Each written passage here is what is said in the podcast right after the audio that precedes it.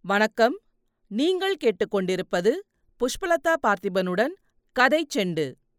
சிவகாமியின் சபதம். எழுதியவர் கல்கி கிருஷ்ணமூர்த்தி. முதல் பாகம். பரஞ்சோதி யாத்திரை. அத்தியாயம் பதினான்கு. தாமரைக்குளம் தன்னை பற்றி பேசுகிறார்கள் என்பது காதில் விழுந்ததும் பரஞ்சோதி அவர்கள் இருந்த பக்கம் திரும்பி பார்த்தான். அதே சமயத்தில் புத்த பிக்ஷு என்னுடைய சீடன் இல்லை ஆயனாரே தங்களுடைய சீடனாகப் போகிறவன். பரஞ்சோதி இங்கே வா என்றார். பரஞ்சோதி அவர்கள் அருகில் நெருங்கி வந்தான். அப்போதுதான் அவனை நன்றாக கவனித்த ஆயனர் வியப்புடன் யார் இந்த பிள்ளை? எங்கேயோ பார்த்த மாதிரி இருக்கிறது என்றார். அப்பா உங்களுக்கு தெரியவில்லையா? அன்றைய தினம் மத யானையின் மேல் வேலை எறிந்தாரே அவர்தான் என்று உற்சாகத்துடன் கூறினாள் சிவகாமி. பரஞ்சோதி நன்றி அறிதலுடன் சிவகாமியை ஒரு கணம் ஏறிட்டு பார்த்தான். ஆயனரின் முகத்தில் ஆச்சரியமும் ஆர்வமும் பொங்கின. என்ன என்ன? அந்த வீர வாலிபனா இவன்? என்ன லாபகமாய் வேலை எறிந்தான்? மாமல்லர் கூட அதிசயிக்கும்படி? இவனுக்கு எந்த ஊர்? இத்தனை நாளும் எங்கே இருந்தான்? தங்களை எப்போது சந்தித்தான்?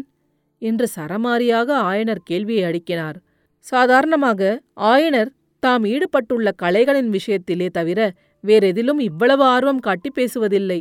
சித்தர் வாசமலைக்கு போய்விட்டு திரும்பும்போது இந்த பிள்ளையை வழியில் பார்த்தேன் என்று பிக்ஷு ஆரம்பிப்பதற்குள்ளே ஆயனர் பரஞ்சோதியை மறந்துவிட்டார். ஆஹா அடிகள் சித்தர் மலைக்கா போயிருந்தீர்கள். அங்கேயுள்ள சித்திர அதிசயங்களை பார்த்தீர்களா? என்றார். பார்த்தேன் ஆயனரே அதை பற்றி அப்புறம் சொல்லுகிறேன். நான் வரும் வழியில் சாலை ஓரத்தில் இந்த பிள்ளை படுத்து தூங்கிக் கொண்டிருந்தான். இவனை ஒரு பெரிய நாகசர்பம் கடிக்க இருந்தது. என்னுடைய கொல்லா விரதத்தை கூட கைவிட்டு அந்த நாகத்தைக் கொன்று இவனை காப்பாற்றினேன். இது நல்ல வேடிக்கை இது நல்ல வேடிக்கை. தங்கள் திருநாமம் நாகநந்தி இவனை நாகம் தீண்டாமல் தாங்கள் காப்பாற்றினீர்கள். இவன் எங்களை நாகம் கொள்ளாமல் காப்பாற்றினான். ஹ ஹ ஹ என்று ஆயனர் சிரித்தார். நாகம் என்பது சர்பத்துக்கும் யானைக்கும் பெயரானபடியால் ஆயனருக்கு மேற்படி சிலேடை பொருத்தம் மிக்க வினோதத்தை அளித்தது. புத்த பிக்ஷு இவனை நான் காப்பாற்றியதனால் பல காரியங்களுக்குச் சாதகமாயிற்று. தங்களுக்கு இவன் ஓலை கொண்டு வந்திருக்கிறான் என்றார். ஓலையா? யாரிடமிருந்து? திருவெண்காட்டு நமச்சிவாய வைத்தியரிடமிருந்து. அவருடைய மருமகன் இவன். ஆயனர் ஆர்வத்துடன் எழுந்து என் அருமை சிநேகிதரின் மருமகனா நீ? உன் பெயர் என்ன தம்பி? என்று கேட்டுக்கொண்டே பரஞ்சோதியை தழுவிக்கொண்டார். பிறகு ஓலை எங்கே? என்று கேட்டார். பரஞ்சோதி நாகநந்தியை நோக்கினான். அவர் ஆயனரே ஓலை காணாமல் போய்விட்டபடியால் வாலிபன் இங்கு வருவதற்கு தயங்கினான். அதற்காகவே இவனை நான் அழைத்து கொண்டு வந்தேன். இவனுடைய மாமன் தங்களுக்கும் நாவுக்கரசருக்கும் ஓலைகள் கொடுத்திருந்தாராம். அந்த ஓலைகளை மூட்டைக்குள் கட்டி வைத்திருந்தான். அன்றிரவு யானை மேல் வேல் எறிந்த இடத்தில் மூட்டை காணாமல் போய்விட்டது என்று நிறுத்தினார். அப்போது ஆயனர் ஆமாம் ஆமாம். யானை நின்ற இடத்தில் ஒரு மூட்டை கிடந்தது. அதை நான் எடுத்து வந்தேன். ஆனால் மறுநாள் கோட்டை காவல் தலைவர் ஆள் அனுப்பி அதை வாங்கிக் கொண்டு போய்விட்டார். போனால் போகட்டும் என் அருமை நண்பரின் மருமகன் என்று சொன்னால் போதாதா? ஓலை வேறு வேணுமா? சிவகாமி நம்மை பெரும் விபத்திலிருந்து காப்பாற்றிய வீரப்பிள்ளை இவன்தான். இவனுக்கு உன்னுடைய நன்றியை தெரியப்படுத்து என்றார். சிவகாமி பரஞ்சோதியை பார்த்த வண்ணம் இவருக்கு நான் நன்றி செலுத்தப் போவதில்லை. இவரை யார் விதிக்கு குறுக்கே வந்து வேலை எறியச் சொன்னது? இவர் பாட்டுக்கு இவர் காரியத்தை பார்த்து கொண்டு போவதுதானே? என்றாள். சிவகாமியின் இந்த கடுஞ்சொல் கேட்டுக்கொண்டிருந்த மூன்று பேரையும் சிறிது திடுக்கிடச் செய்தது. நாகநந்தி ஆயனரை பார்த்து உங்கள் குமாரிக்கு என்ன ஏதாவது உடம்பு குணமில்லையா? என்று கேட்டார். அதெல்லாம் ஒன்றுமில்லை சுவாமி. அன்று அரங்கேற்றம் நடுவில் தடைப்பட்டதிலிருந்து அவளுக்கு உற்சாகக் குறைவு ஏற்பட்டிருக்கிறது. அது ஏதோ அபசகுணம் என்று நினைக்கிறாள். சிவகாமி நீ உன் அத்தையிடம் போய் அதிதிகள் வந்திருக்கிறார்கள் என்று சொல்லம்மா என்றார். ஆகட்டும் அப்பா என்று சொல்லிவிட்டு சிவகாமி அந்த வீட்டின் பின்கட்டை நோக்கிச் சென்றாள். மண்டபத்தின் பின் வாசற்படியை அவள் தாண்டிக் கொண்டிருந்தபோது புத்த பிக்ஷு பின்வருமாறு பரிகாச குரலில் சொன்னது அவள் காதில் லேசாக விழுந்தது. உம்முடைய குமாரியை தாங்கள் நன்றாக கவனிக்க வேண்டும். ஆயனரே சாதாரணமாக இளம் பெண்கள் உயிரின் மேல் வெறுப்பு கொண்டார்கள் என்றால் அதற்கு காரணம் காமதேவனுடைய புஷ்பபானங்களாகத்தான் இருக்கும். என்பது உமக்குத் தெரியாதா? சிவகாமி தனக்குள் இந்த புத்த பிக்ஷு பொல்லாதவர் நெஞ்சிலும் நாவிலும் நஞ்சுடையவர் இவருடன் அப்பாவுக்கு என்ன சிநேகம் வேண்டி கிடக்கிறது? என்று சொல்லிக் கொண்டாள்.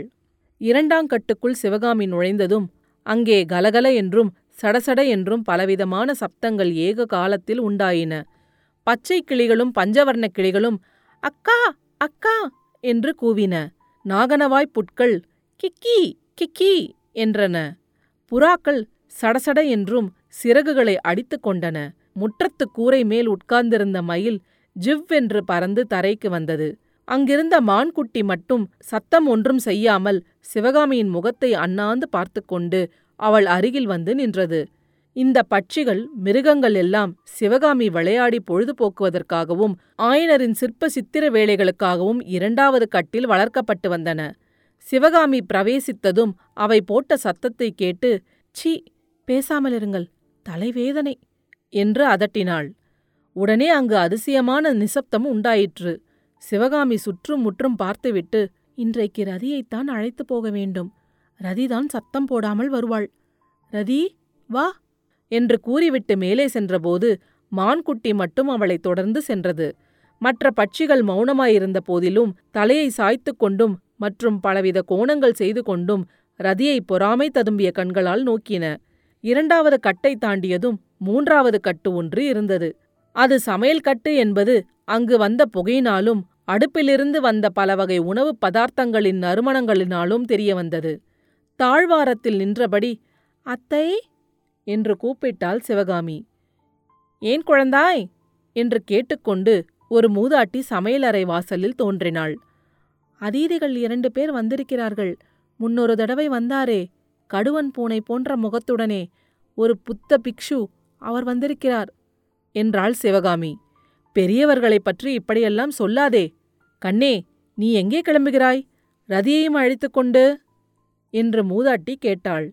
அப்பாவும் அந்த புத்த பிக்ஷுவும் ஏதோ தர்க்கம் செய்து கொண்டிருக்கிறார்கள். அது முடிகிற வரையில் நான் தாமரை குளத்துக்கு போய் வருகிறேன்.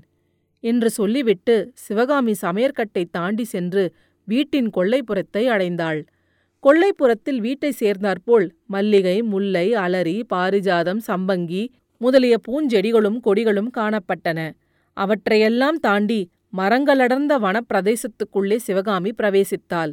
அந்த காட்டில் நடக்கும்போது அவள் ரதியிடம் பின்வருமாறு சொல்லிக்கொண்டு போனாள். என்ன ரதி அப்பாவுக்கு என் அரங்கேற்றத்தின் போது இரண்டே இரண்டு பேர் வரவில்லை என்றுதான் வருத்தமாம். இந்த புத்த பிக்ஷு வந்து என் அரங்கேற்றத்தை பார்க்கவில்லை என்று வருத்தம் என்ன வந்தது? யாருடைய பாராட்டுதலை பெறுவதற்காக நான் இரவு பகலாய் படாத பாடுபட்டு இந்த நிறுத்திய கலையை பயின்றேனோ அவர் அன்றைக்கு வரவில்லை. இந்த பெரிய பல்லவ ராஜ்யத்துக்குள்ளே யார் மகா ரசிகரோ அப்பேற்பட்டவர் வரவில்லை. ஏழு வருடங்களுக்கு முந்தி நான் உன்னைப்போல் சிறு குழந்தையாயிருந்த காலத்தில் எவர் என்னுடன் கைகோத்து நின்று தாமும் நடனமாடுவேன் என்று பிடிவாதம் பிடித்தாரோ தமக்கும் நடனக்கலை சொல்லிக் கொடுக்கும்படி எவர் என் மோவாய் கட்டை பிடித்துக்கொண்டு கெஞ்சினாரோ அவர் வரவில்லை. ரதி நீயே சொல்லு. ஆண் பிள்ளைகளைப் போல் பொல்லாதவர்கள் இந்த உலகத்தில் உண்டா? ரதி பாவம். சிவகாமி தன்னிடம் சொல்லிக் கொண்டு வந்த விஷயங்களின் முக்கியத்துவத்தை கொஞ்சமும் அறிந்து கொள்ளாமல் ஆங்காங்கு தரையில் காணப்பட்ட அருகம்புல்லின் நுனியை கடித்து மென்று கொண்டு வந்தது. அரை நாழிகை நேரம் அவர்கள் காட்டுக்குள் நடந்து வந்த பிறகு கொஞ்சம் இடைவெளி காணப்பட்டது. அந்த இடைவெளியில் ஓர் அழகிய தடாகம் இருந்தது. அதில் தாமரை செங்கழுநீர் நிலோத்பலம் முதலிய மலர்கள் செழித்து வளர்ந்திருந்தன. சிவகாமி அந்த குளத்தில் இறங்கி நீர்க்கரை ஓரமாய் நின்று தண்ணீரில் தன்னுடைய நிழலை பார்த்த வண்ணம் பேசினாள். ரதி இதை பார். அவர் மட்டும் இனிமேல் எப்போதாவது வரட்டும். நான் முகம் கொடுத்து பேசப் போவதில்லை. போதும் உம்முடைய சிநேகிதம். போய்விட்டு வாரும். என்று கண்டிப்பாய் சொல்கிறேனா இல்லையா பார்? என்று சொல்லிய வண்ணம் அதற்கேற்ப அபிநயம் பிடித்தாள். சிவகாமி குளக்கரையில் வந்து நின்ற சிறிது நேரத்துக்கெல்லாம் காட்டில் சற்று தூரத்தில் ஓர் உயர்ந்த ஜாதி குதிரை வந்து நின்றது.